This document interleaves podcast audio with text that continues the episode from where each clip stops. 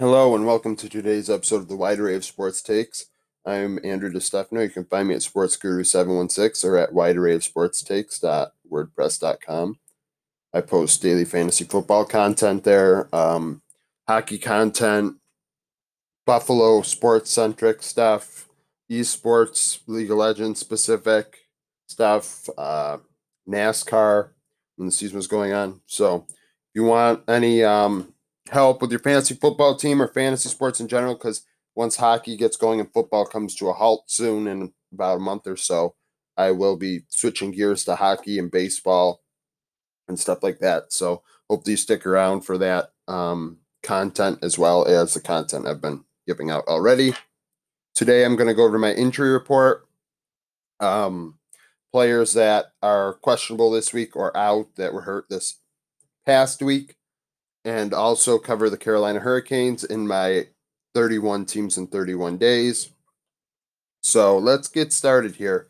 I'm going to do the injury report first because that's um, kind of how I do things. I do the fantasy football stuff first. So a lot of quarterbacks this week on my list on my post. If you'd like to look at the post, it is on my WordPress. I posted it earlier this morning. Um, that's pretty much what I go off of for my podcast. And I go in a little bit more in depth with my thought processes on my posts and what I kind of mean. So, uh, Arizona, Kenyon Drake played last week. He's still questionable going on into Thursday because it's a Thursday night game and he doesn't have a lot of time to recover. He did well against the Bills, which makes me believe that he'll do fine against Seattle. Seattle's defense is absolutely atrocious this year. And I believe that if he plays, he'll do fine. So he's a solid RB2 this week. Um, I wouldn't be too worried about that. Carolina, Teddy Bridgewater is questionable. I'm going to say this a couple times probably, and I said it on here. If you have one of these quarterbacks that's hurt, like I do, I have Bridgewater in the league. I had to pick someone up. I picked up Joe Flacco. Like that's what I had to do. Drew Lock is also hurt. I have him on here also. But I can't pick up Drew Lock to replace Teddy Bridgewater because Drew Lock might not play. So all that was there was Joe Flacco and Andy Dalton. And who knows if Andy Dalton actually plays the whole game because Garrett Gilbert looked better than Andy Dalton when he played. So there's really like nothing out there right now. So you need to pick up like a Flacco or an Alex Smith or a Nick Mullens. Players like, well, Nick Mullens on bye. Players that are low tier now, or you might not have anything. And that's scary, scary stuff. You're flipping a coin on 20 points. That's not good. At that point, you might as well get Taysom Hill. At least you'll get four or five. So Bridgewater is questionable this week. is kind of scary because you know we know about his terrible injury with the Vikings and uh, coming back through the Saints system, and now finally starting. And you know, getting hurt this past week. He is questionable. Drew Lock, also questionable this week.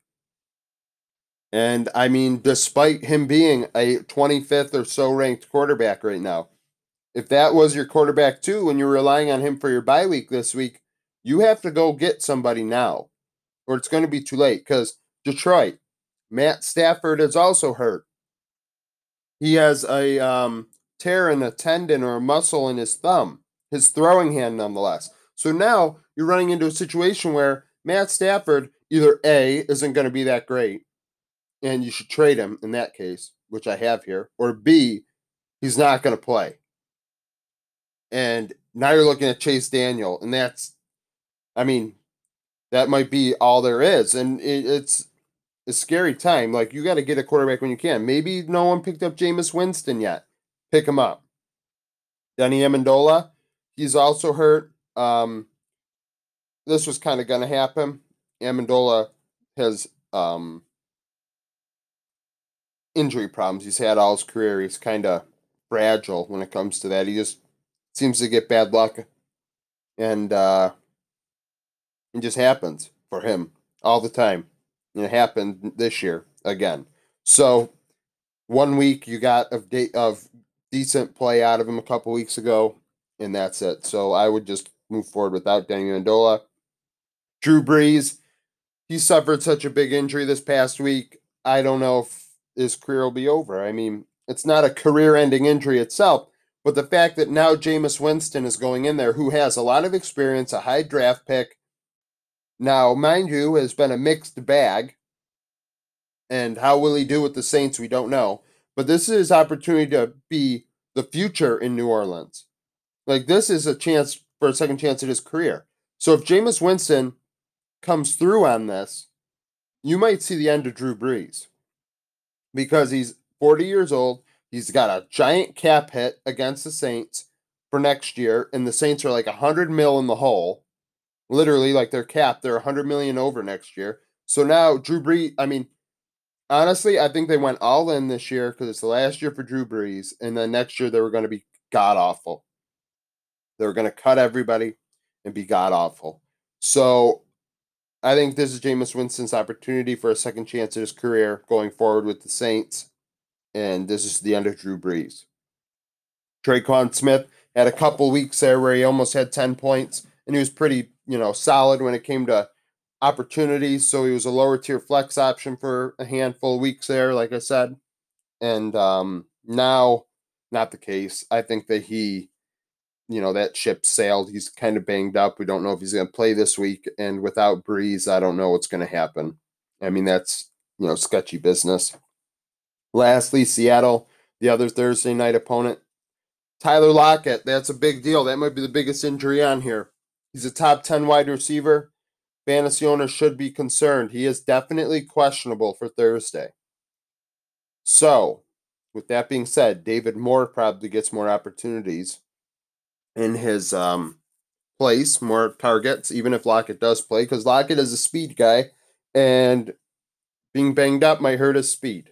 So David Moore, probably the guy for that. I would watch very closely if I'm a Lockett owner going into Thursday night. Chris Carson's supposed to come back. Travis Homer played a little bit last week, got hurt. I mean, was hurt, you know, didn't help his cause. So Carlos Hyde is supposed to be healthy. Chris Carson's also supposed to be healthy going into this week. But I Hyde is closer than Carson is. And given that Hyde has been okay in the past in filling in for Carson, I think that Hyde will be the excuse me, number one this week. Carson will get some touches and kind of get, you know, reacclimated into the offense. And then Travis Homer might be non existent because Alex Collins is there, like I mentioned yesterday, as a um, goal line option. So I would, uh, if you had Travis Homer because of all these injuries, you probably should drop him. I don't think he's going to do much for you going forward. Carolina Hurricanes, my 31 teams in 31 days. The Hurricanes were difficult to do. Um, it's kind of difficult to grade them. I I have them 12th and 30 and fourth in their division, the Metropolitan. The Eastern Conference is pretty good. I really like the Hurricanes. Goalie is where they have a concern, but their forwards are like so good. And like looking at this team, like so they added Jesper Fast and a couple defensemen, and uh, I mean a defenseman and a a forward to put in the minors that they could play right away if they had to. So you know, cap efficiency is seventh overall. Obviously, I only list one way contracts here. That doesn't include anybody that was re signed in free agency. I mean, re signed to their own team in free agency. They th- That may apply to the seventh overall, but I don't list that here for uh, efficiency purposes. Um, depth chart. This depth chart was very, this it gets hard. This is very difficult to do. As you can tell, there's only, um, two players on here that don't play multiple positions. So it's a puzzle that took a while to put together.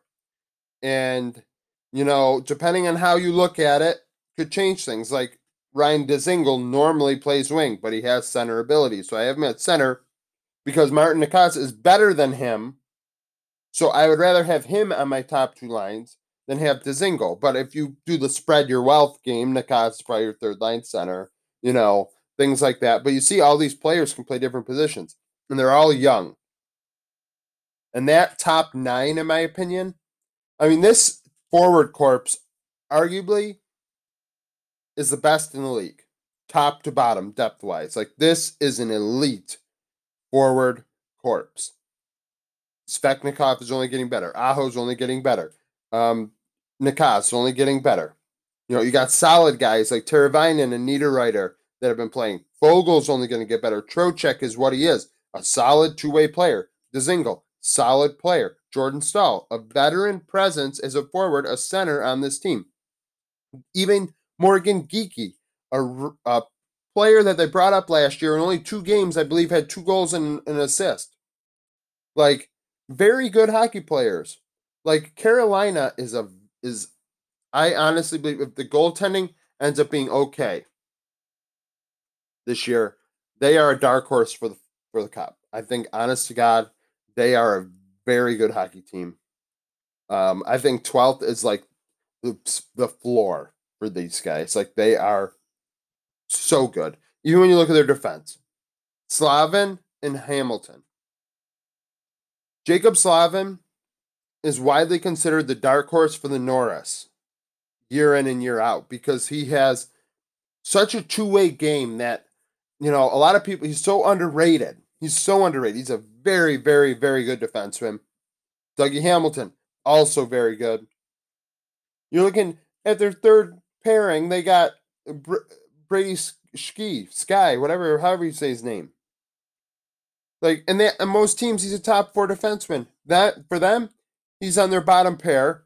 I mean, Haydn Fleury they re-signed and are bringing along, but they could have played Jake Bean if they wanted to. I mean, or Joey Keane, somebody like that that they have down in the minors, and really this team doesn't get hurt that bad because their defense is so good. This bottom pair is probably playing like 15 minutes a night, not even. And even when you look at the forwards, like I was saying, this bottom line of Jordan Staal Morgan Geekie and Brock McGinn, they're only playing like 10 minutes a night. But that line there, I mean, McGinn is suspect, but the other two, like they could be on a third line anywhere in the league. Like this team is elite. Carolina, I just I mean Tampa Bay just won and Tampa Bay is very very good obviously that goes without saying. You know, Toronto is very good. Um, Boston, I did already. They look pretty good. Their fourth line, though, isn't as good as this, guys. These guys' fourth line. First line is better. I mean, the Bergeron, Pastrnak, Marchand line might be the best one in hockey. But in a couple years, this team's going to have the best first line, the best top six, the best top nine. I mean, I don't know how they fit all this underneath the cap. I really don't when it comes down to it. But this team is so good. It is disgustingly good. I mean, goalie is the only concern. Peter Mrazek and James Reimer, I mean, that comes, you know, like it, it, it's truly a coin flip every night. But this team's capable. Like I talk about the Sabres, and I say, you know, the goaltending is going to be the problem because I don't know if we can win five to four every night, four to three, and things like that. But Carolina can. They are good enough to do that. So this goaltending, I mean, when it comes to playoff time, will affect them. But in the regular season, this team's going to be disgusting.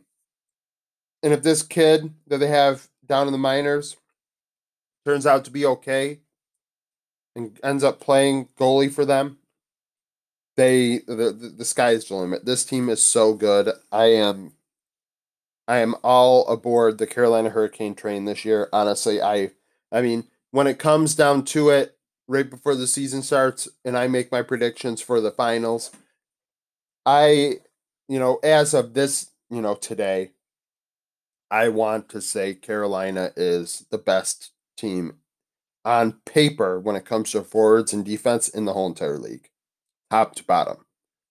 So that's my take. Um, thank you for listening.